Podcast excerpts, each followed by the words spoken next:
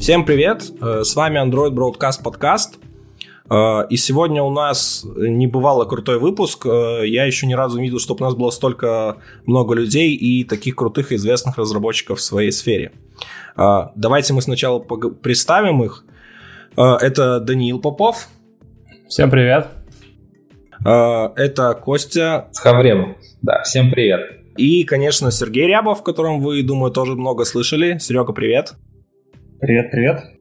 Зачем мы собрались таким составом? Э, разработчики вообще довольно разные, из разных компаний, э, и слабо, слабо сразу можно понять с первого взгляда, чем они все связаны между собой. Но на самом раз деле ребята работают в крупных компаниях.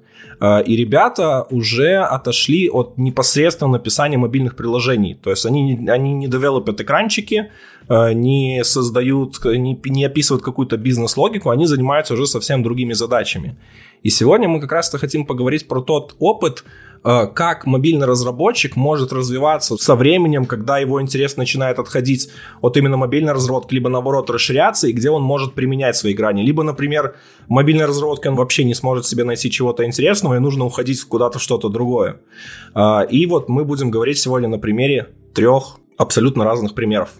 Давайте мы начнем тогда такое непосредственное знакомство и сразу с вашей историей. Э, Дань, давай мы с тебя начали, давай расскажи немножко о себе, э, расскажи, чем ты занимался и чем ты занимаешься сейчас. Ну, чем я вообще только не занимался.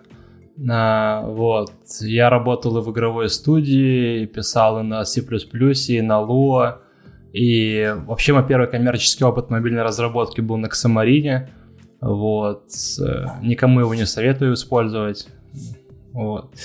В данный момент я работаю в компании Vita, и Туда я пришел разработчиком в продуктовую команду. То есть я как раз сделал то, о чем ты говорил. Верстал кнопочки, экранчики, бизнес-логику. Вот. Но вот уже почти месяц я работаю в платформенной команде и занимаюсь целым рядом вещей. Это поддержка CI-CD, тестового фреймворка, э, всяких там битбакетов, кубернетисов, докеров, в общем, все, что связано, все, что обеспечивает бесперебойную доставку фичей до пользователей от наших разработчиков, которые в продуктовых командах. А у меня вопрос, а максимальный опыт, это где и сколько он был? Ну, просто говоришь, что ты много где побывал, интересно, максимум. Максимальный опыт, конечно, Android-разработчика, то есть я начал Android заниматься а, в 2011 году, вот. Я где-то потерял полгода на C++, еще где-то полгода на Lua, ну то есть э, где-то так, да, то есть сейчас 9 лет минус год, ну, где-то 8 лет у меня именно стаж Android разработки, продуктовый такой классической. В Авито произошла трансформация, я пришел туда Android разработчиком в продуктовую команду, а сейчас я работаю совсем не в продуктовой команде. Окей, а помимо работы у тебя есть какая-то там сфера интересов, вот, чем ты занимаешься, либо ты сконцентрирован только на работе? Не, ну, конечно, не только на работе. А, я в свободное время делаю open source библиотеки, которые никому не нужны. Вот. Но это, наверное, проблема пиара, я не знаю. Э, или мне интересны те вещи, которые другим людям не интересны. Но это, наверное, отдельный вопрос. Вот. Еще занимаюсь музыкой, пишу электронную музыку, инструментальную музыку. В общем, в свободное время занимаюсь такими вещами. Ну и в PlayStation иногда гоняю, но редко. Чем занимаешься во время этой эпидемии? А, ну, работаю из дома, а, пытаюсь наладить work-life balance, вот, насколько это возможно, с двумя детьми дома, вот, поэтому тут а, много а, челленджей я боюсь, например, своей PlayStation, которая дома стоит. Самое страшное сейчас, что может произойти, выйти какая-нибудь крутая игрушка, в которой ты можешь просто упасть и все. У меня есть большой соблазн. Я до этого гонял Red Dead Redemption 2, и как бы зрение я подсадил немножко, как профессиональная такая деформация здоровья. И мне с моего дивана и с моим маленьким телеком не было видно надписей на экране. И было некомфортно играть, я как дурак играл на стуле перед телевизором. Сейчас я купил 65-дюймовый телек, вот буквально позавчера, и все будет приставку включать, потому что вдруг затянет. Потому что шрифты теперь, и как бы все видно хорошо. А я, кстати, был неимоверно рад. Э, Вот я, я понял, вот все-таки поляки, наверное, что-то знали быстрее всех, потому что поляки Cyberpunk 2077 отложили с апреля на сентябрь. потому что я чувствую, если бы сейчас они выпустили эту игру, все, конец работе, конец всему. А, вот, ну ладно, давайте тогда двигаться дальше. Кость, в принципе, все, та же, все те же самые вопросы и к тебе про твой опыт, чем занимался, где работаешь сейчас э, и что ты делаешь за пределами своей работы. Ну, мой опыт наверное, больше всего тоже известен как Android-разработчика, потому что я, получается, практически ровно 10 лет отработал именно разрабатывая мобильные приложения под Android. И в последнее время, вот уже почти два месяца, я в JetBrains, а в команде тоже так или иначе связан с мобильной разработкой, но на самом деле совсем нет. Это отдельная история, как я туда попал. И а, вообще не знал, чем конкретно я буду заниматься, просто мне было очень интересно. Но я расскажу это, наверное, отдельно. Вот. А весь мой опыт строится на том, что я где-то на третьем курсе университета начал там какая-то статья была на Хабре, я постоянно вспоминаю, никак не удосужусь найти ее на Хабре. Была статья про парня, который написал свое первое приложение. Я даже помню, это было приложение новогодняя открытка, где ты просто на елке расставляешь игрушки, отправляешь другу. Вот. И он в нее рекламу встроил, и типа приложение начало зарабатывать, и такой подумал, а почему мне тоже что-нибудь подобное не сделать? А тогда я напомню, что Android был 2.1, вот. У меня вообще не было тогда телефона. Нет, ну, в смысле, Android телефон. У меня был какой-то смартфон на Symbian. Вот, и я начал на том жестком эмуляторе, который там запускался минут 40, я успевал чая попить. А это, и все это происходило на ноутбуке, на котором там это все запускалось еще дольше. Делать приложение свое первое сделал и уткнулся в то, что я не мог его опубликовать в Play Market, потому что тогда Play Market официально в России не работал. В общем, я забил. Ну, было приложение, оно у меня на эмуляторе работало, а потом я познакомился а, с парнем, который мне предложил помочь и опубликовать его в маркете, потому что у него был аккаунт, а не было приложения, наоборот. Вот, и, собственно, он потом пошел по менеджерской стезе, а я пошел по стезе разработчика. Вот так мое приложение оказалось в маркете. Мы-то впилили рекламу на тот момент очень жесткую, которая а, по пушам открывала тебе full-screen рекламу даже если твое приложение свернуто. Мое первое приложение это был виджет. Единственный в моей жизни нормальный виджет, который я писал под Android. Вот, и мы начали зарабатывать первые деньги и очень боялись, что к нам сейчас придут и потребуют налоги. Вот, потому что деньги приходили там откуда-то а, из-за рубежа. Ну, там, я сейчас понимаю, что это вообще были копейки, конечно, никого это особо не интересует. Вот. Но это все было такая домашняя разработка. Мы начали потом у знакомых спрашивать, кому что помочь, где приложение разработать, что-то такое дело делали. В конце концов, я устал от того, что действительно работа дома, и то, с чем мне сейчас приходится а, тоже свыкаться, для меня превращало мой дом в сплошной офис. Я работал ночами напролет, короче, вообще не отключался. Мне это нравится, но а, я понимаю, что нельзя заниматься только одной вещью, иначе может там, перегореть. Хотя, наверное, по жизни так перегораю, потом восстаю из пепла, опять перегораю. Ну, короче, это нормально для меня. Вот. И я пошел искать работу. Я пошел в несколько компаний, которые мне казалось, мне нравились. А, ой, даже я сейчас не помню, что это были компании. А, нет, я начал на HeadHunter искать вакансии, ничего не мог найти, потому что везде нужны были разработчики с пятилетним стажем разработки под Android, в то время как Android появился год назад. Вот. И я решил, что ну все, надо идти на первую любую вакансию Android-разработчика, неважно какую. Я пошел в какую-то компанию, я не очень подробно рассказываю, а то я сейчас тут всю жизнь начну рассказывать. Вот. Ты не переживай, мы потом вырежем, оставим там только я, я Костя, и я работаю в JetBrains. Все понятно. ну ты рассказывай. Вот. Я пошел в компанию, я думал, какая-то мега крупная американская компания и все прочее. Был... И я очень удивился, что у нее, типа, на собеседование зовут в Питере. Вот, потом я узнал, что действительно компания небольшой стартап, который специально скрывает свое местоположение, чтобы казаться большой крупной американской компанией. Ну, точнее как, он не говорит, что мы крупная американская компания, а просто не говорит, кто они. А за счет сайта, за счет всего складывается впечатление, что это кто-то офигенно большой. Это был стартап, который делал, кто-нибудь может знать такой сайт, есть 500px, а, это такое, ну, фликер еще, фотки, которые для фотографов. Вот 500px это такой фликер для профессиональных фотографов. То есть фотки, отобранные профессионалами с хорошего качества, художественные фотографии. Вот, мы делали что-то подобное только для стереофотографии. Даже в тот момент несколько крупных производителей мобильных телефонов выпустили свои телефоны со стереокамерами. Вот, и там ребята делали, соответственно, такой а, фотохостинг для стереофотографий. Вот. И я к ним пришел, а, собеседование я не помню, как я прошел, но я помню, так там Миша такой был на, на плюсах. У них не было Android-разработчика. А, и Миша, который на плюсах, потом я узнал, что он на плюсах пишет, он меня собеседовал, и у него была такая фраза, до сих пор я запомнил, что типа, а, ну я знаю, что тебе задача, чтобы тебя завалить, но зачем я это буду делать? Вот. И как-то так запомнилось, в общем, меня взяли, потому что я просил очень немного. И вот так я стал официальным Android-разработчиком, потом по разным компаниям ходил, переходил, и в результате оказался до недавнего времени в Redmond Robot, лидом команды уже, получается, в 11 человек.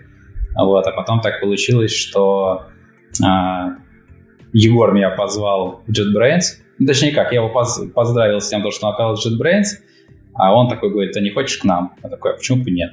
Ну вот, пошел, пособеседовался. То есть мне не надоела Android-разработка, мне до сих пор это все очень нравится.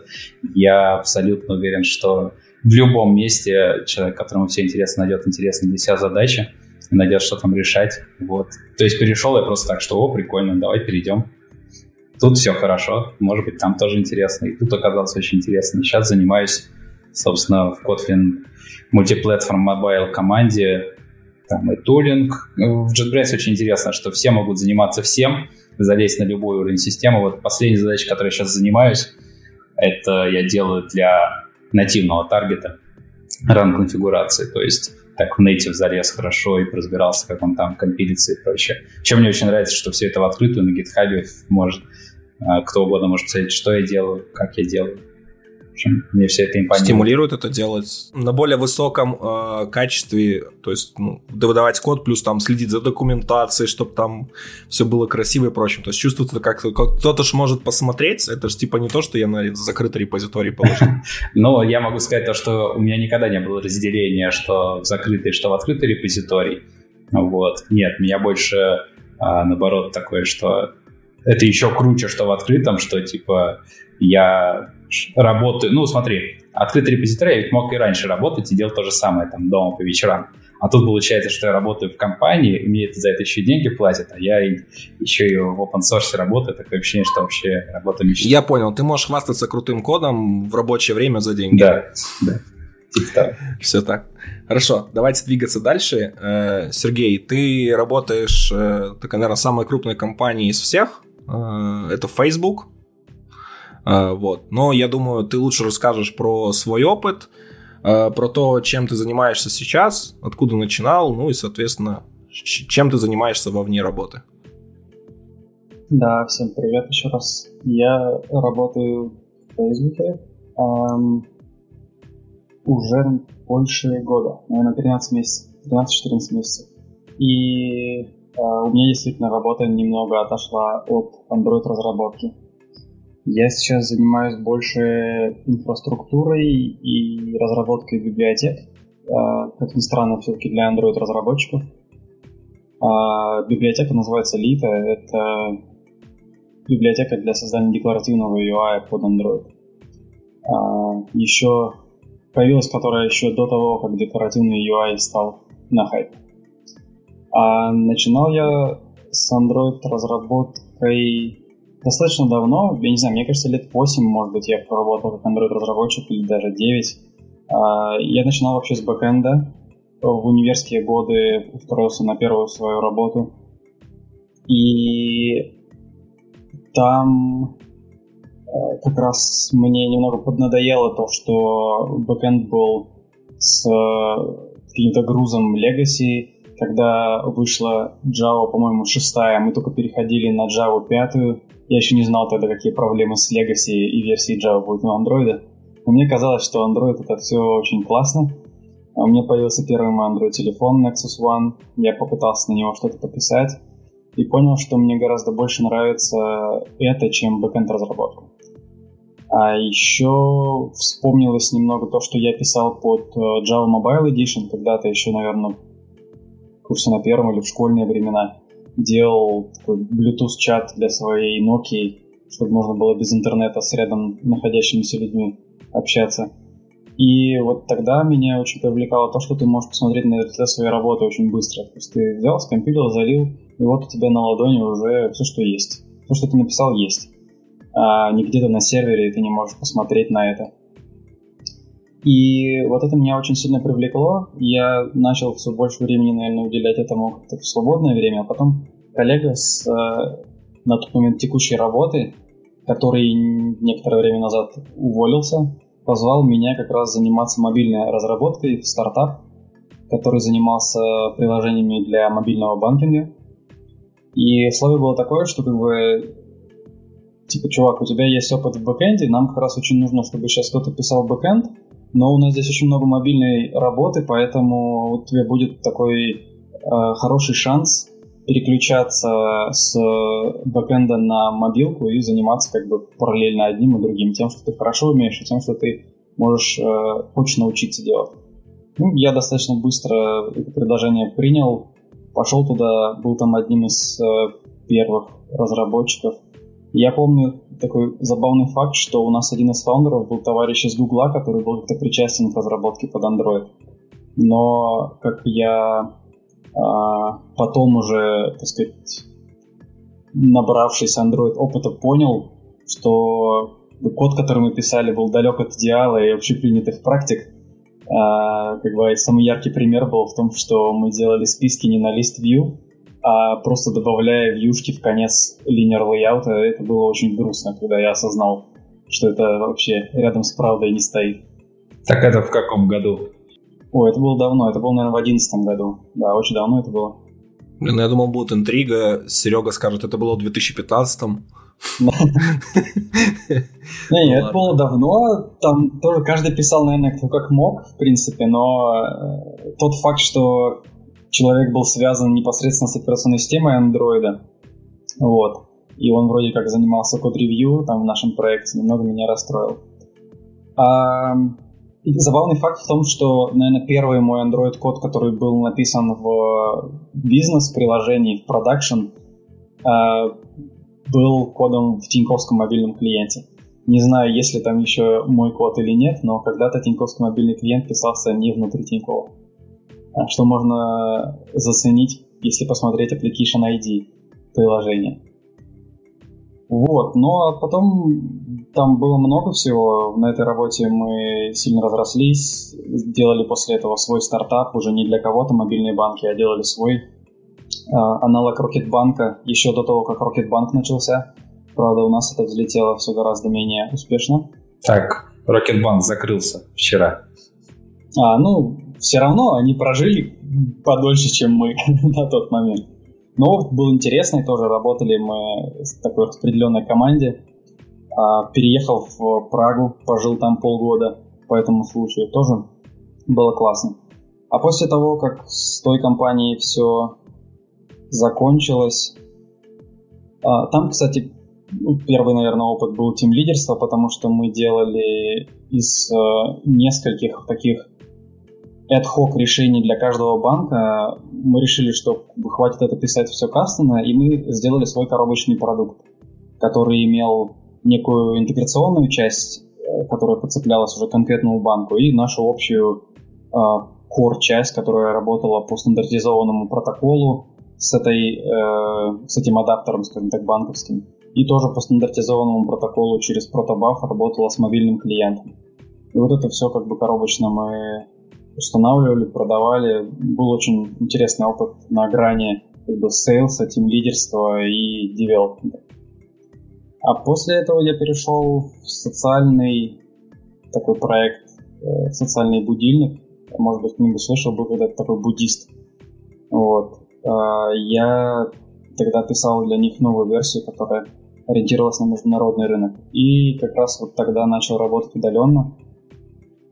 И 4 года я работал удаленно э, сначала в Москве какое-то время, а потом просто начал на полгода где-то уезжать в Азию и путешествовать по разным странам, не отрываясь особо от работы, что тоже достаточно интересный опыт мне принесло в плане организации своего рабочего места, как-то самоорганизации.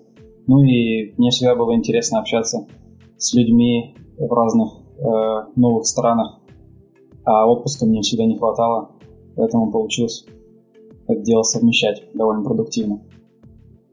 Единственная компания, которая меня все-таки... Смогла купить. Выманила, да, выманила из этого такого кочевого образа жизни как раз и стал Facebook. То есть на тот момент я уже достаточно много разрабатывал под Android.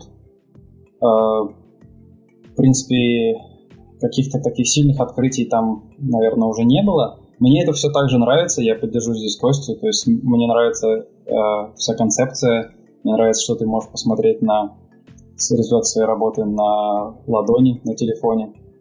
В разные времена я пробовал писать что-то под iOS, особенно с учетом того, что вышел Kotlin и Kotlin мультиплатформ. Разработка мобильная мне нравится. Но я решил, что почему бы не попробовать что-то что другое, посмотреть, как это работает в другом масштабе, когда твой код как бы влияет на гораздо большее количество людей, гораздо большее количество зависимостей, скажем так, а, есть. И так я оказался в Фейсбуке, и мне пришлось переехать в другую страну, в другой город, и вернуться снова в офис, и перейти в компанию, как бы, о которой я, в общем-то, не особо раньше думал и не особо мечтал, но опыт в целом получился довольно хороший пока что не жалею на принятом решении. Ну, Кость, как я понимаю, ты же в Лондоне сейчас. Да, я сейчас в Лондоне, э, в лондонском фейсбучном офисе. На текущий момент это самый большой технический хаб Фейсбука за пределами США. И мы минутка рекламы, да? Мы очень активно будем нанимать в этом году.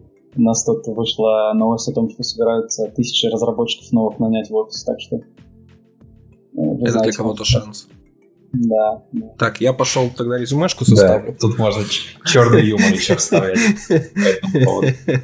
Хорошо. А, так, Серега, ты говорил, что ты попутешествовал много, видел всего, сам ты из России. И вот как тебе после этого Лондон? Потому что Лондон такой, скажем, туманный Альбион, такой немножко специфичный, и не каждый там сможет так жить. А, как у тебя там складывается? В принципе, я тут а, уже окопался, нормально себя чувствую. Появились друзья, знакомые не только с работы. Ну, большая часть, конечно, с работы, но все же. А меня, наверное, не столько страшил переезд, потому что я как бы много где катался и жил достаточно долго. Но непонятно было, как э, вот новая страна и менталитет э, повлияют. Потому что одно дело, когда ты приезжаешь на месяц или на два, и ты знаешь, что ты сто пудов уедешь в каком-то обозримом будущем, и ты здесь временно. Другое дело, когда ты приезжаешь, там, не знаю, с своими коробками, и ты знаешь, что вот здесь нужно не просто познакомиться с какими-то местными ребятами, но и проникнуть в какую-то социальную инфраструктуру, узнать, как здесь работают государственные услуги и т.д. и т.п. Вот это интересно довольно-таки. Плюс э, сам Лондон, он все-таки... Лондон не Британия, так же, наверное, как Москва не Россия. Там очень-очень много разношерстного народа с разных уголков мира. И э, моя изначальная идея, что вот я приеду, буду говорить там на английском, э, наберусь этого прекрасного акцента британского. Она, конечно, не про канала, потому что каждый здесь говорит как может – очень много приезжих, и в целом ребят э, реально из Англии, с которыми я общаюсь, не так много. Даже у нас в команде всего один такой человек, все остальные приехали откуда-то. Вот, но с другой стороны, а, я, меня не ограничивает факт того, что я работаю в офисе в плане общения. То есть, если раньше я ездил куда-то, и там были люди из других стран, с которыми я общался, то сейчас все эти люди из разных стран, они приехали в тот же самый офис, где и я, и у меня продолжается это, не знаю, общение, обмен какими-то культурными ценностями, знакомство с традициями и так далее, когда тебя коллеги приглашают там, к себе домой на какие-то их внутренние праздники. Это очень-очень интересно. Хорошо, давайте тогда подходить ближе к теме и будем сейчас э, в вашей голове копаться и узнавать, почему же вы решили сменить мобильную разработку, э, непосредственно разработку мобильных приложений на андроиде на что-то другое. Вот, начнем с Дани. Наверное, про Данию я помню вот самую громкую вот эту вот историю. Это вот как он написал целый тред в Твиттере, какое там было обсуждение после этого, что э, тебе стало скучно в мобильной разработке, что уже нет каких-то интересных там задач, которые можно было решать, все, в принципе, однотипно, а хочется чего-то нового и куда-то развиваться. Э, ты можешь вот эту тему подробнее раскрыть? Вот э, что, как, в какой момент ты стал понимать, что все однотипное тебе надоело, и куда ты решил развиваться? Тут стоит сделать небольшую ремарку. Я немножко э, утаил свой опыт. Я примерно полтора года работал тем лидом в Mail.ru. То есть я уже тогда начал понимать, году в 2017, что мобильная разработка как таковая мне не очень интересна. Я попытался двинуться в менеджмент, полтора года поработал там, понял, что это не мое, и пошел в Авито, чтобы работать, ну, как бы развиваться дальше именно в техническую сферу. Вот. И так в Авито я в итоге попал вот в платформенную команду. А, я, честно говоря, не помню, что я в том твите писал и в том трейде, но сейчас э, лично я вижу мобильную разработку э, в каком виде? Ну, то, то есть выходят какие-то новые библиотеки от Гугла, Э, все там писают кипятком от них, встраивают их в свои приложения, просто с таких готовых кирпичиков собирают какие-то поганые приложения, которые не работают без сети, еще каким-то образом. Все радуются, что все хорошо, вот. А ты сидишь, смотришь на это, и как-то грустно становится, что люди э, умеют в RX, но не понимают, как работают треды в Java, там еще что-то. То есть меня даже, наверное, напрягает не сама разработка, а вот, э, как сказать, некоторые разработчики, которые ей занимаются. То есть индустрия, на мой взгляд, в какой-то тупик заходит, потому что, на мой взгляд, задача Гугла сделать э, порог входа максимально низким в Android. И как следствие мы получаем достаточно большое количество низкокачественных приложений, потому что э, я а, Android-разработку называю как easy to learn, hard to master, потому что сделать первое приложение действительно легко, сделать хорошее приложение действительно тяжело. И вот как бы такие проблемы. Ну, то есть я так понимаю, что а, ты просто начал с того, что ты а, устал от Android разработки, но значит, получается, ты устал не от, не от разработки, а от, как бы сказать, от бизнеса, который требует тяп-ляп продакшн. Может быть, ну, как бы в том числе. То есть тут комплекс проблем. И сама Android-разработка тоже не особо интересная, потому что а, там нет никакого компьютер-сайенса. То есть на собеседованиях тебя спрашивают, как деревья вертеть, а по факту на работе ты кнопочки красишь. Вот. Я вот за всю свою работу э, два раза применял теорию графов, и, и то в каких-то посторонних инструментах, непосредственно в самом мобильном приложении. И самое крутое, что я вот в моей команде ребята делали, это реализовали структуру данных try, которая как T-R-I-E, вот, для того, чтобы быстро мапить Э, юникодовские символы в эмоджевские картинки. Там такая здоровенная мапа была. Вот, это самое сложное, что мы делали, и кажется, что это, ну, далеко от такой прям крутой инженерии. Ну, как ты правильно сказал, тут тяжело быть мастером, потому что когда ты пытаешься сделать действительно хорошее приложение, а таких очень мало, и я действительно вижу, когда что-то офигенно сделано, очень редко. То есть обычно это что-то из формочек скляпанное. Ну и на самом деле бывает, что этого достаточно для приложения. Но когда ты там лид команды, ты можешь продвигать эту идею, мне кажется, достигать вот не 98% качества, а 99 и 100, вот там уже тебе нужны эти знания хардкорные. И тут же они пригодятся для всего подряд, не только в Android, а и CI настраивать, ты пошел в Авито, да, там у вас отдельная команда тулинговая, а где-то этим точно так же можешь заниматься и как Android-разработчик. То есть мне просто кажется, что... Это правда. А, рутинные задачи, они тоже есть везде, а сложные задачи уже зависят во многом от разработчика. А будет он продвигать идею там перед менеджерами или перед кем-то еще, если они есть а, то, что вот нам надо сделать действительно качественно. Да, я могу это сделать за день, да, я могу сделать за неделю, но у меня там 10 лет опыта за плечами, я не для того 10 лет эти работал, чтобы за день а, сделать вот так вот тяп-ляп, давайте сделаем качественно, хорошо, но это действительно займет неделю. Мне кажется, компания, которая ценит этот опыт, она не должна отказываться от этого. Ну, а, тут какая штука, я попробую дополнить свою позицию, почему я считаю Android-разработку скучной. Даже не потому, что там деревья вертеть не надо, вот, хотя, может, и поэтому.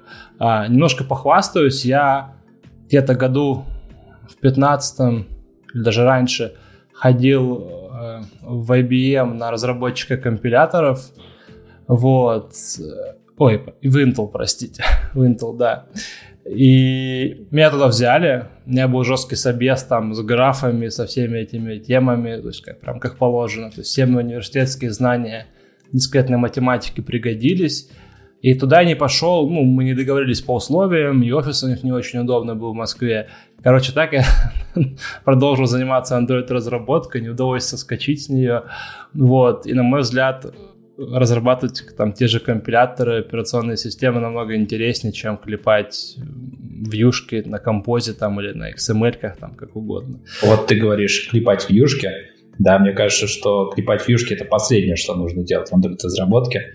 А те же самые сложные проблемы валидации кэшей, быстрого поиска, проектирования баз данных, зачастую Слушай, ну, на валидации кэшей да, но вот можно посмотреть, э, как некоторые разработчики там делают миграцию в SQLite, там у них вызывается он апгрейд, они такие, о, мы сейчас, конечно, дропнем все и создадим заново потом. Некоторые вот... разработчики в разработке а, операционных систем точно так же делают. Это мы правда. же говорим о конкретно о твоем опыте и там, о моем то есть это ну, зависит ну, короче, от человека, как он к этому подходит. Если подытожить все сумбурное, что я пытался сейчас сказать, а, я не вижу для себя развития в Android разработке. Ну, то есть, вот, допустим, взять такой тупой вопрос на собеседованиях, кем вы видите себя через 5 лет? Вот я не вижу себя никем через 5 лет в Android разработке. То есть просто э, делать приложение, ну, блин, ну, наверное, скучно уже. Уже хочется каких-то челленджей, каких-то вызовов.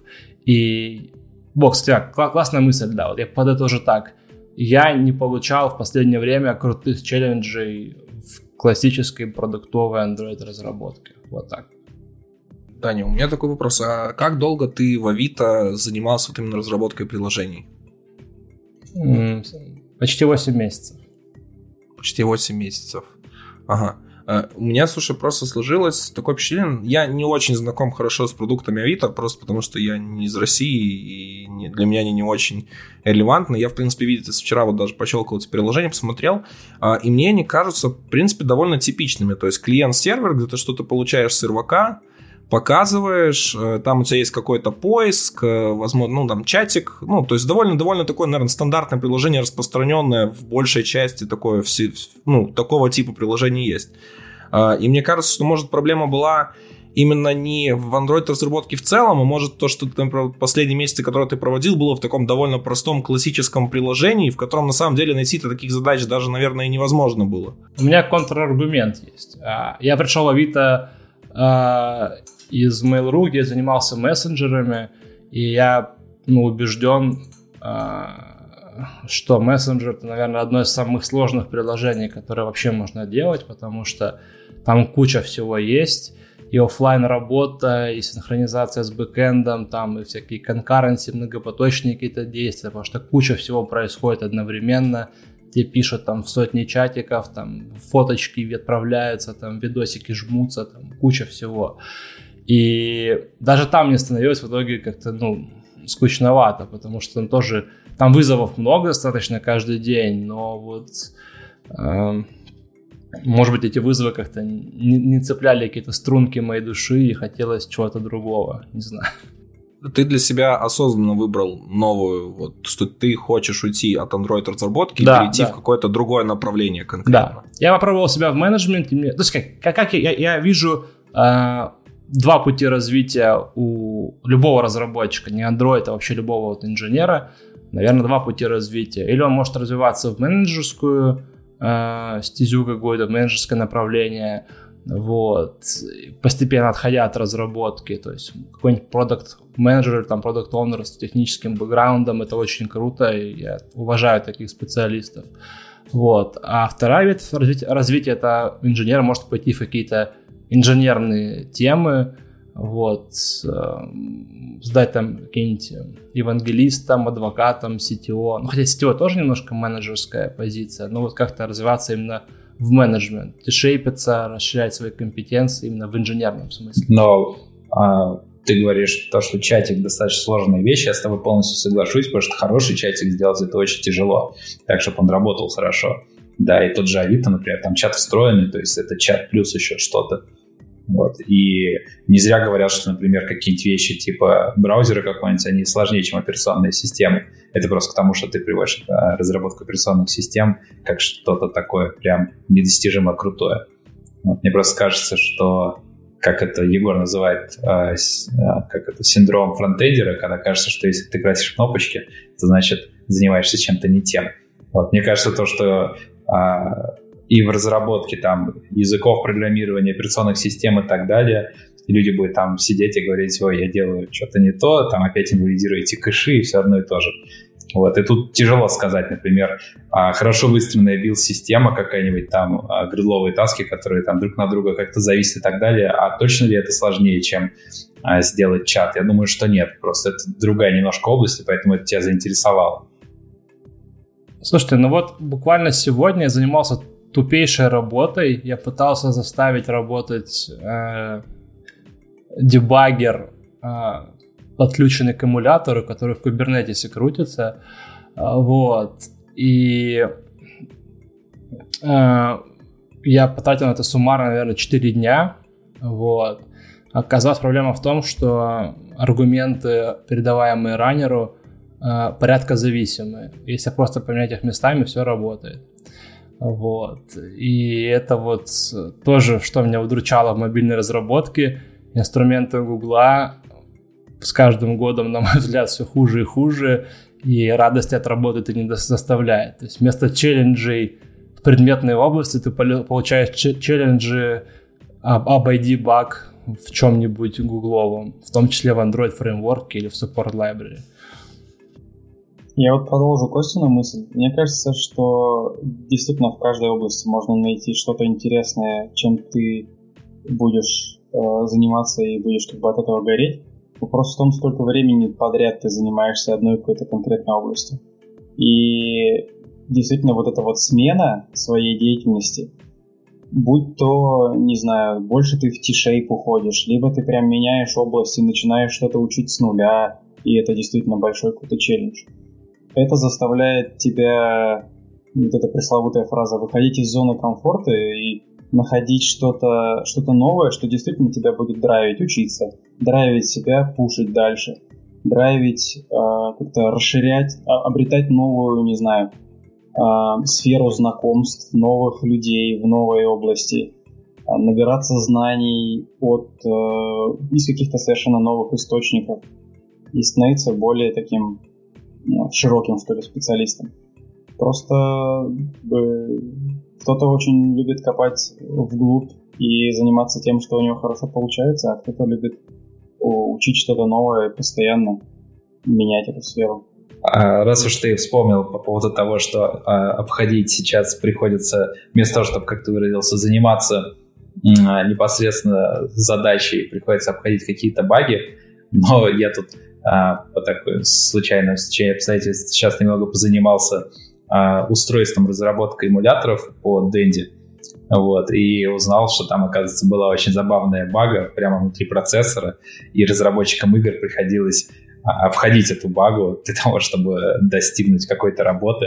То есть эти баги, они есть везде, и обходить их тоже приходится везде. Я думаю, то, что там тоже были люди, которые тратили э, дни и недели на то, чтобы понять, что у них не работает, а потом такой, а, эти железячники там багу допустили в себя, не туда пропаяли какой-то транзистор.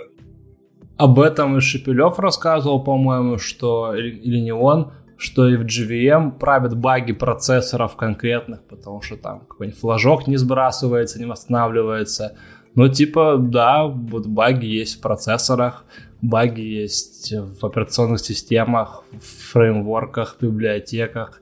Ну, как бы, да, соляви весь, по-моему, джетпак андроидовский про то, чтобы исправить баги, которые были на разных операционных и добавить возможности, которые они зафакапили сделать раньше. Ну, короче, я что хочу сказать. Я э, не говорю, что люди, которые там 20 лет занимаются одним и тем же, они какие-то ненормальные. Нет, если их реально драйвит то, что они делают, они получают от этого удовольствие, занимаясь 20 лет подряд, как бы это круто, я могу только позавидовать.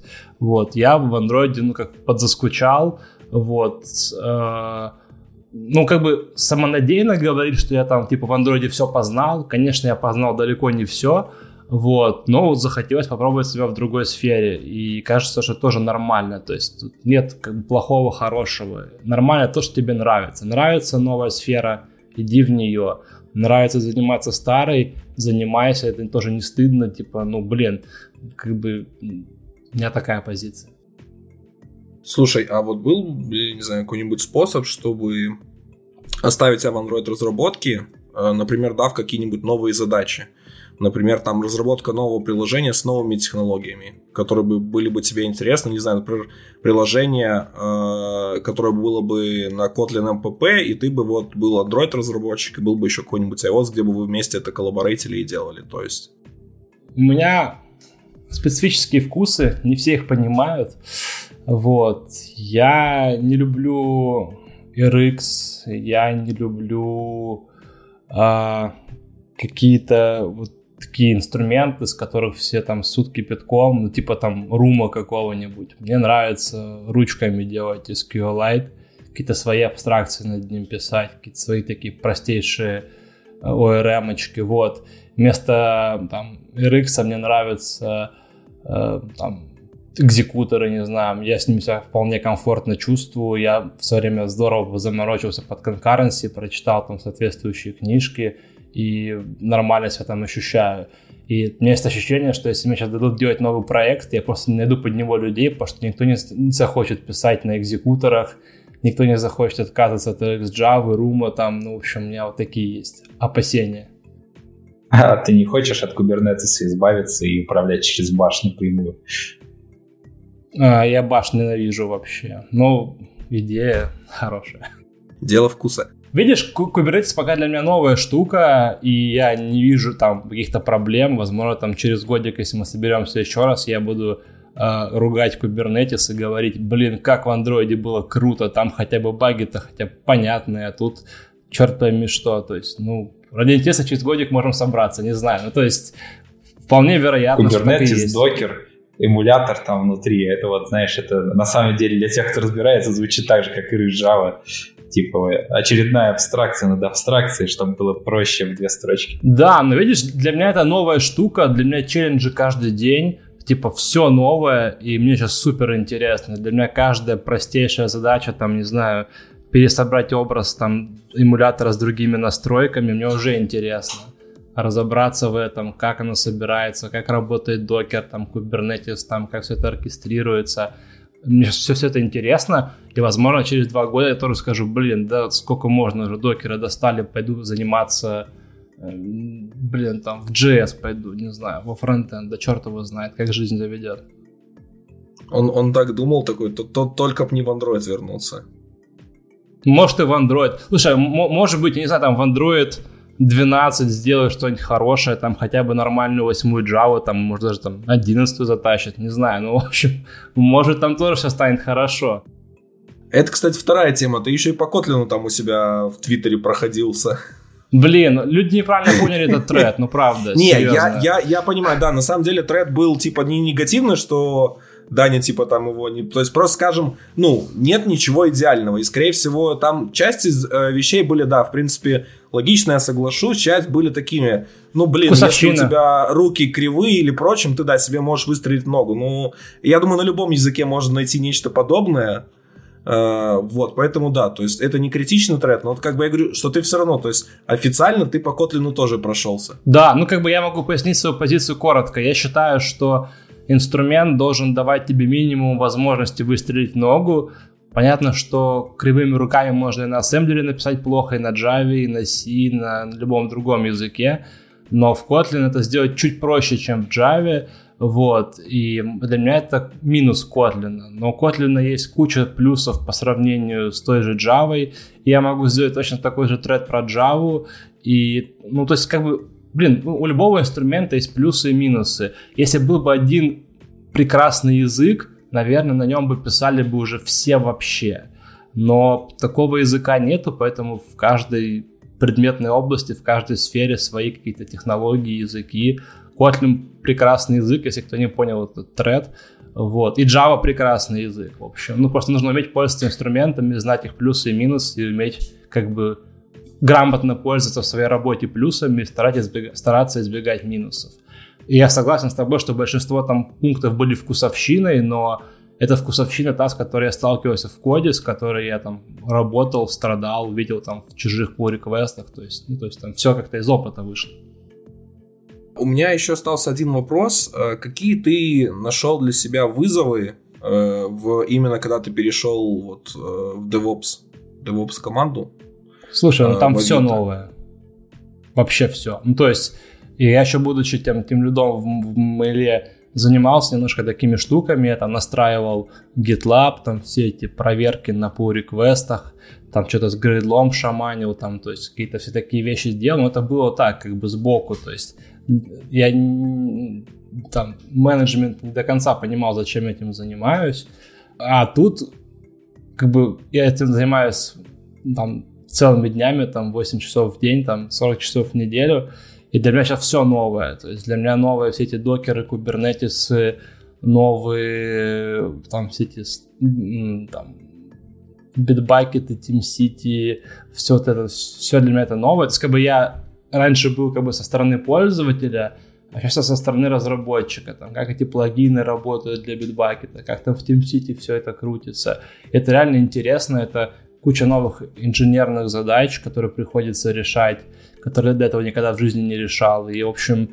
я сейчас себя ту, тупо таким новичком чувствую, реально тупым, то есть я как будто ничего не понимаю, но мне сказали, что первые полгода это нормально, поэтому я пока спокоен. Вот, просто впитываю как губка новые знания.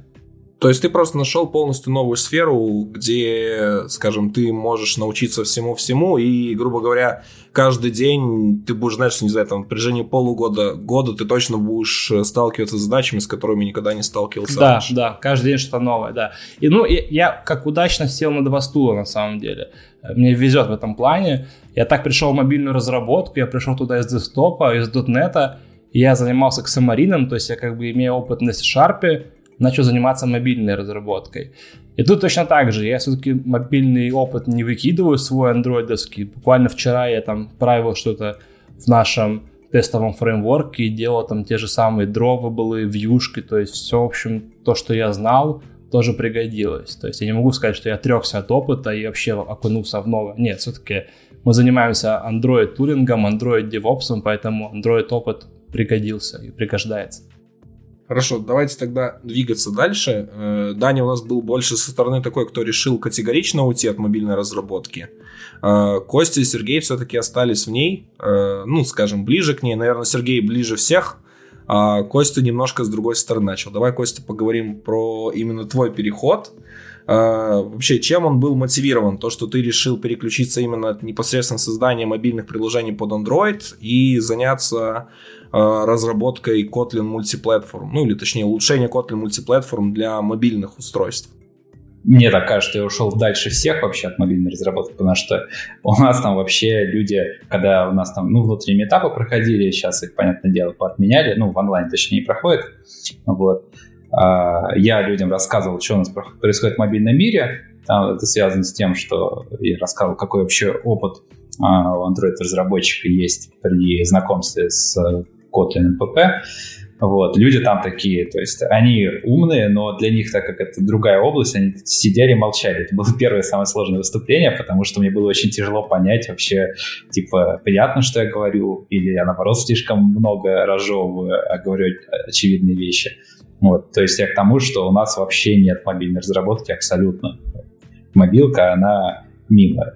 Но наша команда, которая появилась сейчас, она именно растет в ту сторону, чтобы сделать опыт использования студии для разработки а, мобильным разработчикам валидным для того, чтобы писать мультиплатформенные проекты. Вот. И я как раз-таки а, Почему меня туда, например, Егор позвал? Потому что у меня есть валидный опыт как мобильного разработчика, я смогу рассказать вообще с точки зрения, как я вижу все, что происходит. Ну вот, но я надеюсь, что это я туда привношу, хотя занимаюсь задачами абсолютно не связанными. Вот, например, то, что Даня рассказывает там, докер, э, самые эмуляторы, все такое. Этим я тоже занимался, будучи мобильным разработчиком тоже. Настраивал докеры, скрипты писал, и CI настраивал. У нас это было в роботах, и, пожалуйста, этим можно было заниматься. Ну, то есть, ну, так же, как и у Дани, у них мобильное приложение, и это инфраструктура для мобильного приложения. То есть там есть какие-то мостики между одним и вторым.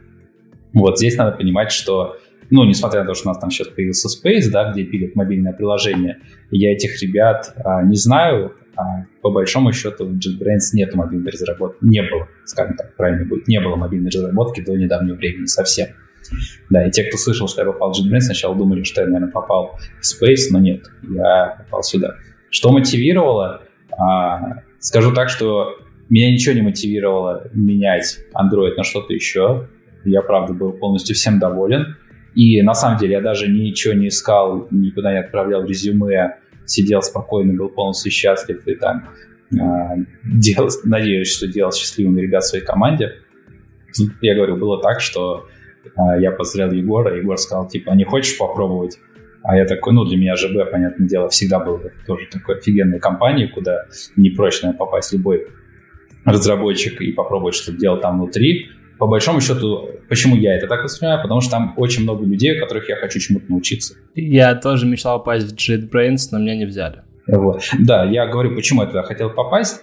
Не потому что а, мне там что-то надоело, еще что-то, а потому что я знал там людей, которые там, не знаю, Елизаров, а, Иготи, кого там еще можно привести. То есть, а, ну, просто, а, ну, честно говоря, Бреслов. я больше знал именно как человек, который рассказывает про идею Kotlin. Ну, я его узнал вот именно с Kotlin, а по других как-то, не знаю, слышал, что ли, откуда-то. А, еще Тагир Валеев. Вот. Да и, в принципе, JetBrains известная компания, потому что я не знаю сейчас разработчиков, которые не используют их продукты. Для меня всегда было большим желанием работать с людьми, у которых я много, могу многому чему научиться. Вот, поэтому, когда мне пришло такое предложение, типа, а не хочешь ли такой подумал, о, здорово, типа, раз мне еще и предложили, понятное дело, это не офер, ничего, это было предложение, что вот нам бы человек с мобильным бэкграундом, не хочешь прийти.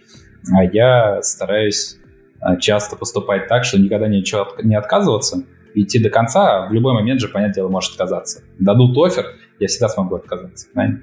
Вот, я так пошел туда собеседоваться. Вот, и прошел собеседование, это был интересный опыт, но про собеседование мы, может, потом попозже поговорим. Вот, и сейчас я занимаюсь конкретно... Очень интересна наша команда, она появилась недавно. Вот, она устроена таким образом, что есть, скажем так, вертикальные команды в JetBrains. Ну, я буду рассказывать про Kotlin. JetBrains там же дофига всего. Я конкретно про Kotlin, что вот есть вертикальные команды. Это Kotlin Native, Kotlin JVM, а, Kotlin JS. Вот, и там есть. А есть горизонтальные команды, как, например, команда а, примеру, тулин, э, это самая билд-система, да, которая все это собирает. Есть команда, например, там э, IR, которая э, Kotlin превращает в промежуточное представление между конкретной платформой и языком, на котором все написано. И наша команда, она тоже такая горизонтальная, которая объединяет эти вертикальные команды. То есть мы занимаемся тем, чтобы позволить конечному пользователю, для нас пользователи это разработчики, а, удобно использовать вот эти вертикальные наработки, то есть Kotlin Native, Kotlin JVM, все их вместе совмещать внутри одной студии разработки, так, чтобы это было удобно и понятно, а не так, что тебе приходилось 10 разных терминалов открывать и в каждом вводить какие-нибудь магические символы, чтобы все запустилось. И в том числе это еще интересно тем, что получается, что я поработать могу в, любой из, в любом из этих направлений. То есть мы там с нашим лидом сидим и обсуждаем, какую мне задачу взять, там, собственно, вопрос ставится так, что тебе сейчас интересней? Поработать э, в Native, либо поработать там на стороне идеи плагинов, либо вот там в JVM что-то. Я, ну, э, когда такой вопрос недавно встал, я сказал, что мне вообще интересно посмотреть, что происходит в нете, потому что а, тут немножко назад надо отойти, что я очень давно когда-то ходил в кружок по радиоэлектронике программировал микропроцессоры на ассемблере и на C. Потом так получилось, что я и вуз закончил как человек, который под микропроцессоры может писать код. У меня и диплом мой с этим связан. То есть именно как микросхемотехник такой.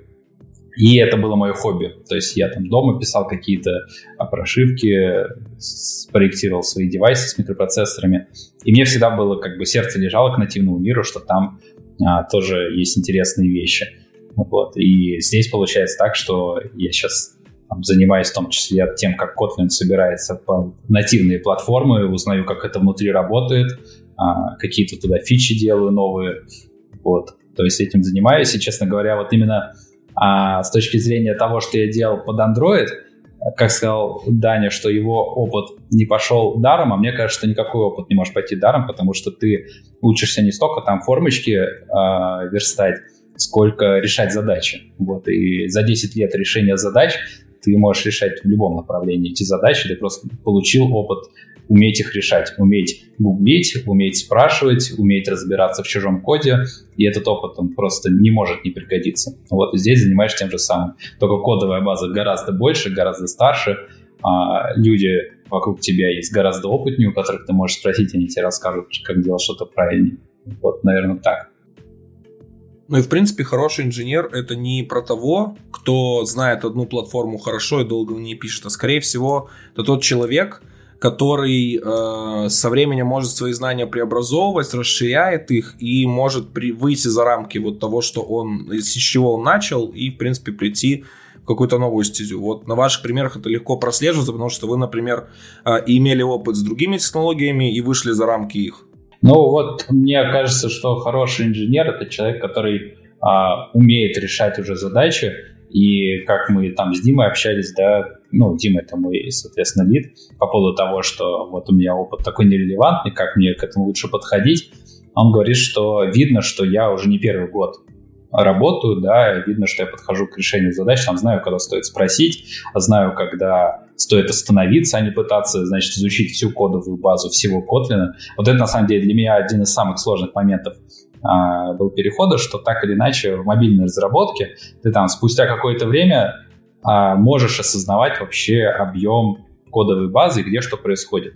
Надо понимать, что в Kotlin и вообще в JetBrains а, вряд ли есть человек, который осознает всю кодовую базу. А если даже такой найдется, он тут же потеряет этот статус, потому что там каждый день появляется несколько сотен комитов, изменений и так далее. Это все постоянно развивается. И здесь надо уметь вот себя ограничивать. Потому что если ты там такой жесткий перфекционист, что ты не можешь написать строчки кода, пока не поймешь, как работает весь код вокруг, это никогда не удастся. Здесь надо как бы знать, что эта строчка кода затронет вот эту локальную область, вот в ней разобраться и остановиться на этом. А иначе это приведет никуда. И это такой сложный для меня опыт, потому что как бы м- хочется там типа, ой, а почему вот здесь вот так, а вот здесь вот так, ой, а здесь я ничего не понимаю. И пошло-поехало куда-то туда в дебри. Вот, надо как бы останавливаться в каком-то моменте и уметь с этим работать. Я бы тут добавил, что вот я, я разделяю понятие инженера и разработчика, наверное. То есть раньше я себя называл Android разработчиком, а теперь, ну, как бы Android инженером или просто инженером. Мне в целом вот, в Авито нравится то, что там нет разработчиков, там инженеры. И такой подход мне нравится больше. То есть инженерная культура это несколько более широкое понятие, чем просто разработчик. Вот, наверное, вот так, такая у меня позиция. Ну, это если привязать к каким-то словам, мне кажется, неважно, как а, ты себя называешь, главное, что и как ты делаешь. Вопрос о том, что э, типа разработка это не только знать язык, например. А, довольно часто произносится такая фраза в, в западных как бы, требованиях в вакансии на собеседованиях навыки, навыки проблем-солвинга. То есть вот именно то, как ты умеешь решать задачи, как ты подходишь к тому, чтобы подобрать, э, как бы ограничить то, что тебе нужно выяснить, понять, что тебе нужно спросить, что тебе нужно раскопать самому, понять, у кого можно спросить, понять, не знаю, какие базовые, не знаю, подходы к решению проблем, какие базовые алгоритмы тебе нужно применить. Вот это, наверное, то, что действительно накапливается с годами, то, что тебе пригодится независимо от того, какого уровня ты разработчик. Вот опять-таки про собеседование мы, наверное, поговорим попозже, но э, в частности в западных компаниях, э, когда смотрят на то, как ты решаешь задачки и так далее, это не только о том, чтобы посмотреть, насколько ты хороший код напишешь на э, доске без, не знаю, ошибок компиляции или еще чего-то и насколько ты знаешь язык, а скорее про то, как ты умеешь пользоваться инструментами и как ты ищешь выход в непонятной ситуации, в той задаче, с которой ты не знаком, которую ты можешь решить как, как бы по щелчку, а то, что тебе неизвестно, и как ты подходишь к, так сказать, нахождению своего пути к решению. Вот это, мне кажется, самый главный опыт, который мы так или иначе можем переносить куда бы то ни было, даже если мы меняем язык, меняем платформу, меняем задачи, полностью. А, может быть, даже отходим от программирования, все равно очень много концепций вот в этом поиске решения, они остаются. Как приготовить суп? Так, для начала мне надо разобраться с тем, что для этого нужно и что за суп я хочу. Не, ну без шуток, ты знаешь, я когда купил себе новую варочную панель, я внимательно изучил инструкцию, прежде чем что-то готовить на ней, потому что нужно понимать, как работает индукция, как работают обычные ну, нагревательные да. тены. Так что инженерия, она как бы головного мозга, да. А, но вот, наверное, самый большой вызов — это а, работать с кодовой базой, у которой, во-первых, такое долгое наследие, да, Kotlin уже там 10 лет, вот, а еще я попадаю в части, которые относятся к идее, которые еще больше лет и прочее. Вот, и во все эти куски влезать. А, это первый, наверное, вызов, что в большой кодовой базе, активно развивающейся, уметь а, разбираться и решать задачи, а не уходить туда еще на 10 лет, пытаясь понять, что и как работает. Вот, это первый вызов.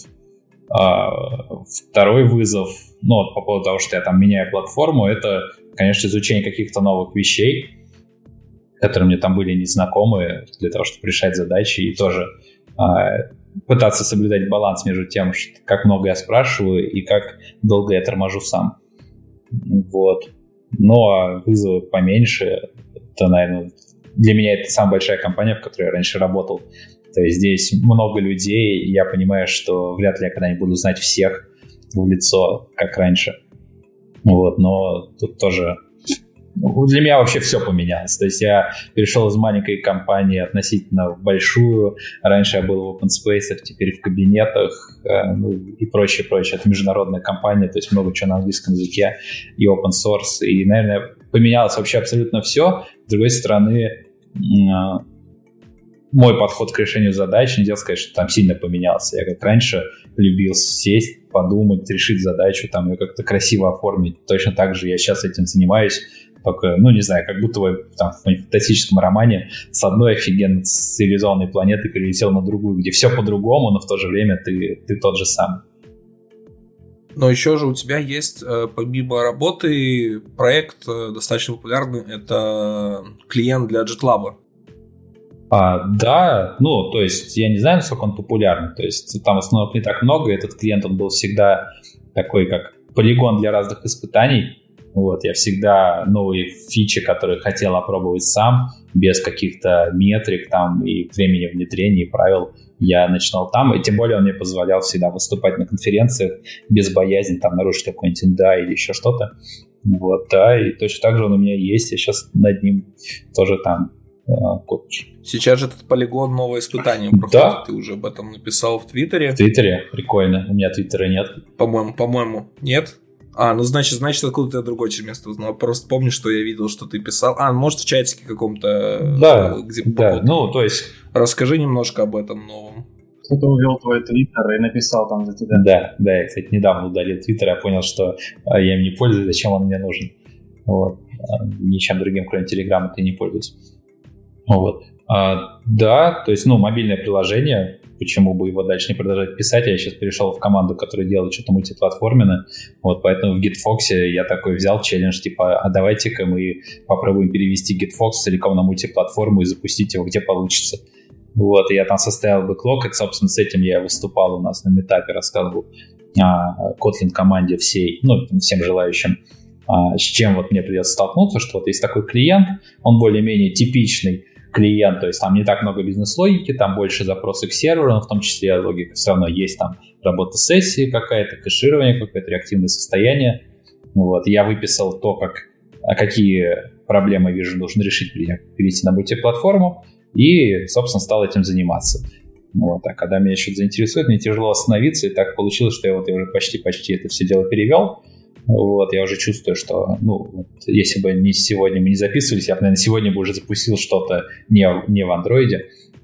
Короче, там уже так на коленке можно запустить. Но а, постепенно это делает до вменяемого состояния. Да, и потом я думаю, что наберусь опыта этого перевода. А, еще чем это полезно? Тем, то, что я этот фидбэк транслирую напрямую людям, ну и самому себе, людям, которые это все делают. То есть, например, я увижу, что проблема вот есть в том-то там в отладчике, а, а, когда я компилирую все это на iOS. И я возьму, подойду там к Кириллу, который со мной сидит, скажу, смотри, вот такая фигня. А Кирилл мне ответит, так сядь и сделай. Я пойду и сяду и сделаю. вот. То есть это так и работает. Но и тем более, что у Kotlin мультиплатформы сейчас в целом а, а, нельзя сказать, что новый проект на ней будет начинаться, да, потому что чтобы начать новый проект, это слишком такая экспериментальная технология, и тяжело там экстраполировать на будущее, куда это пойдет. Зато гораздо интересней и, наверное, полезнее переводить у существующих проектов какие-то куски а, в общую мультиплатформенную логику и переиспользовать их между разными платформами. Вот, поэтому а, у меня опыт интересен тем, что это не статический проект, который создан с нуля на мультиплатформе, это реально существующий проект, с которого я хочу вытащить общий кусок, взять и на его основе запилить там а, iOS клиент или в браузере все это дело запустить, или на ноде, и потом в электрон обернуть на, на зло всем хейтерам. Вот, и потом еще у Сереги разобраться, как там налито все написать. Вот. То есть это такая мега экспериментальная площадка, да, и я там все обкатываю, и потом, глядишь, и где-нибудь расскажу. О, кстати, забавная байка. Да, в, как, в каком-то чатике мне кидают сообщение, а, какой-то юморной айтишный паблик, ну, из него скопировали сообщение, переслали. Там идет речь про то, что как же я ненавижу там какого-то разработчика, там не говорится его имя, то есть все без имени. Вот он запилил свое приложение года три назад, и теперь каждые полгода ездит по конференциям и только про него и рассказывает. А я такой думаю, блин, так это же прям про меня все. Вот. То есть э, я когда-то начал свое приложение, что-то в нем делаю, если посмотреть все мои последние конференции, я рассказываю только про него. На самом деле я это рассказываю не про приложение, а про разные технологии, а, и ссылку на приложение даю, потому что там это реально можно посмотреть. Это не Hello World из пяти строчек, а это приложение, которое реально работает, даже в маркете лежит. Вот, и там это сделано. Так что вот, очень забавно, что кто-то похож на меня в каком-то плане. Может, это и было про тебя? Ты просто... Может, это и было про меня, да, я не знаю, там без имен все. Я просто думал, опять же, будет такой конец, типа, оказалось, что это про меня и писали. А, ну, человек, кстати, который это скидывал в чатик, а, я под этим сообщением написал, что это про меня, и у меня есть впечатление, что все подумали, что это правда. Но я не стал разоблачать эту байку. Вот. Хорошо, давайте двигаться дальше. Э, Сергей, э, у тебя опыт, опять же, аналогичный, но немножко с другой стороны. То есть ты перешел в то, что ты сейчас разрабатываешь библиотеку. Лито, довольно популярную. Вы начали делать декларативный UI, когда Google, ну, по крайней мере, или не думал, или даже официально про это и не говорила ничего. А, вот. И, насколько я знаю, ты тоже до этого занимался обычной мобильной разработкой, то есть мобильными приложениями. И вот с переходом в Facebook ты переключился вот в эту стезю. А, твой вот вообще переход в Facebook, он был вызван именно, не знаю, именно потому, что ты хотел пойти в Facebook, поехать в Лондон, прочим, или именно потому, что они предложили тебе вот такое направление э, твоей работы? Не, на самом деле все несколько интереснее, потому что Наверное, начну с конца. В Фейсбуке зачастую тебя нанимают не на конкретный проект и не на конкретную позицию, а просто берут инженера.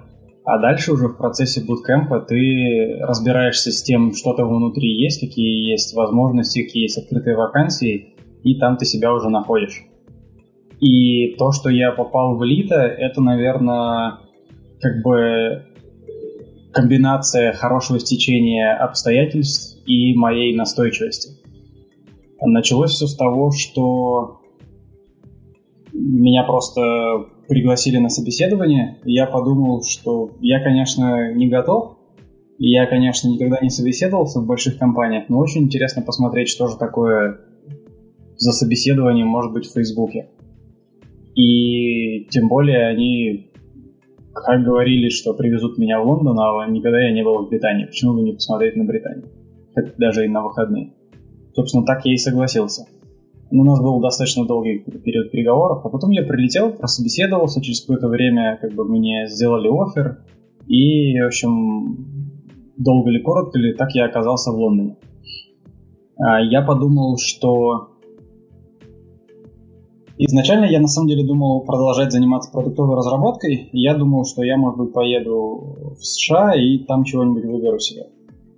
А, но так вышло, что визу мне не дали, и я оказался в Лондоне. Когда был в Лондоне, на собеседовании у меня, а, наверное, одно, короче говоря, из собеседований меня проводил создатель, собственно, библиотеки Лита, Лукас Роха. Есть такой персонаж, известный достаточно в Android-кругах. А, он когда-то работал в Mozilla, очень много писал, выступал на конференциях и так далее. Я его знал заранее. Ну, как бы тот факт, что вот я сейчас с ним сижу за одним столом, я знаю про Лита, и мы вот с ним, значит, беседуем за жизнь, это, конечно, довольно было для меня необычно, скажем так, неожиданно. И по результатам этого собеседования, того, как мы с ним пообщались, я понял, что вот я, конечно, в Лондон не еду устраиваться, но если бы я поехал в Лондон, то, наверное, команда Лита и вот Лукас Роха как менеджер, это типа был бы мой выбор. А, единственный здесь, в Лондоне. Ну, в итоге так вышло, что я оказался в Лондоне и начал в буткемпе уже что да как, и команда Лита, она выиграла в итоге. А что меня там привлекло, это то, что во-первых, это опять работа в open source, то есть библиотека, кроме того, что она используется внутри, она open source, и меня это всегда привлекало приносить пользу не только занимаясь над внутренним каким-то, над внутренней какой-то историей. Во-вторых, это было больше не про продуктовую разработку, а про инфраструктуру, про железки, про оптимизацию того, как это все выводится на экран. Это было интересно. Было интересно как бы, переключиться вот в это вот все. И в-третьих, наверное, это масштаб, а, потому что до этого не было опыта работы в таких больших компаниях. Было очень интересно на это посмотреть. Было понятно, что если ты занимаешься продуктом, то этим продуктом пользуется огромное количество людей, но если ты занимаешься инфраструктурой, то эта инфраструктура, на ней как бы это основа, на ней зиждется вот эти вот продукты, которыми потом уже пользуются много людей. И не один продукт, а много. И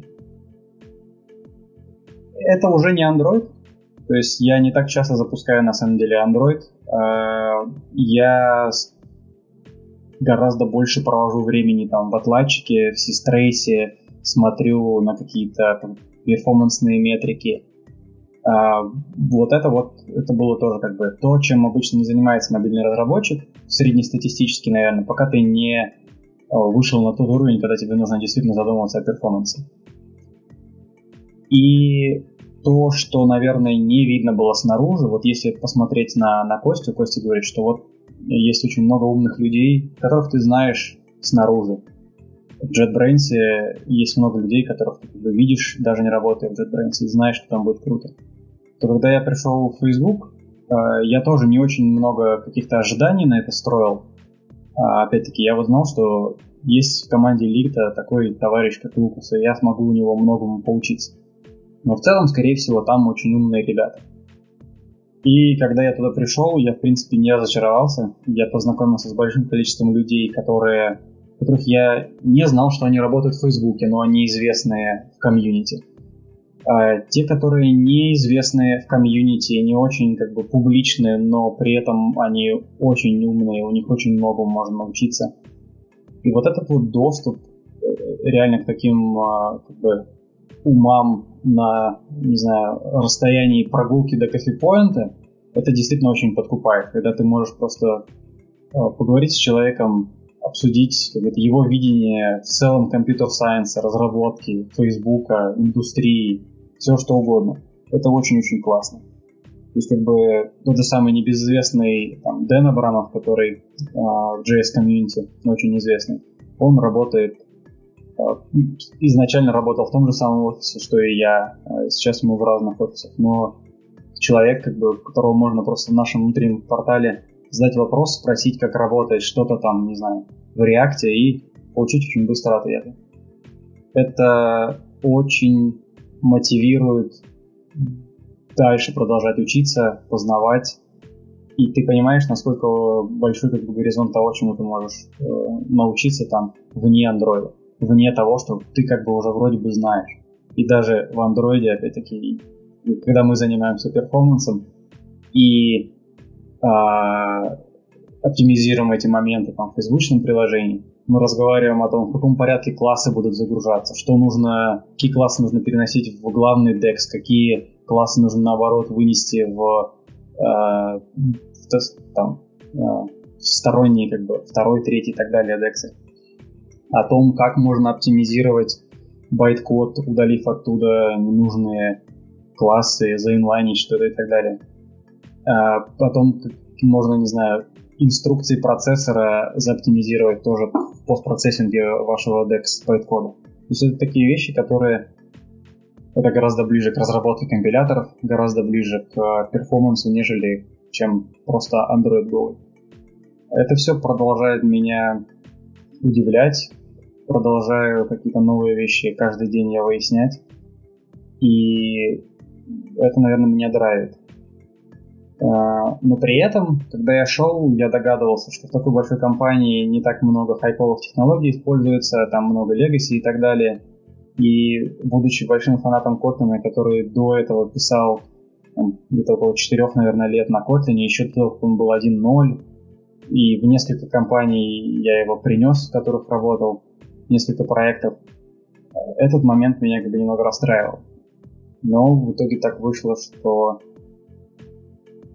Kotlin сам семимильными шагами двигается в индустрии. Google принял, а партнерство есть у Google и JetBrains, поэтому уже тяжело было закрывать глаза. И тут я тоже, наверное, оказался в нужном месте в правильное время. Человек с довольно большим опытом работы с Kotlin оказался в среде, где Kotlin только-только начинает внедряться. И этим опытом тоже сейчас я очень усиленно делюсь, как-то помогаю что-то ревьюить, делюсь своим опытом, какие-то best practices, участвую в выработке best practices. И в том числе, вот, что меня очень интересовало, это а, работаю над поддержкой Kotlin для лита. Потому что, как изначально я говорил, лит это декларативный фреймворк для Android. И э, декларативщина началась здесь не с тем, как там мы начали заниматься Kotlin, а гораздо э, раньше. То есть сам фреймворк в open source уже больше двух лет. И до этого еще несколько лет он разрабатывался внутри. То есть это, это началось задолго-задолго до того, как вообще были разговоры о там, не знаю, Swift UI, Compose и так далее. Но разные граничные условия и оптимизации, они возможны за счет того, что очень много констрейнтов есть в API. И эти констрейнты, они инфорсятся за счет того, что используется кодогенерация в Java. Но, как мы знаем, Kotlin не очень хорошо дружит с annotation процессингом э, и кодогенерацией. Точнее, вот именно с annotation процессингом, на котором кодогенерация зачастую построена. И поэтому здесь какой-то вот новый челлендж э, притащить это все, притащить туда Kotlin, сделать это более удобным для использования, избавиться от кодогенерации. Вот это вот, э, наверное, то самое, чем я сейчас занимаюсь. И попытка проследить, скажем так, вот это внедрение Kotlin в компании с большим масштабом и повлиять на это, это очень довольно большой челлендж, и интересная задача, с которой я сейчас работаю. Потому что нельзя просто так вот, как в маленьком стартапе, вы договорились с вашим другом Костей, а давай затащим Kotlin. Да, давай, тебе нравится и мне нравится. Ну все, теперь с завтрашнего дня мы пишем с тобой на Kotlin. Зашибись. А здесь очень Погоди, много... так же работает. Пришел Facebook Серега, сказал, давайте Kotlin затащим. Ну вот, вот не совсем так на самом деле, потому что э, в компании очень много... А компания как бы довольно старая, то есть надо понимать, что не используются те продукты, которые сейчас в open source и в целом в разработке стали там стандартом каким-то. То есть очень много продуктов есть э, собственного приготовления. Собственный таст-трекер, собственные оптимизаторы, собственные, не знаю, все что угодно. Собственная код-ревью тула, а не GitHub.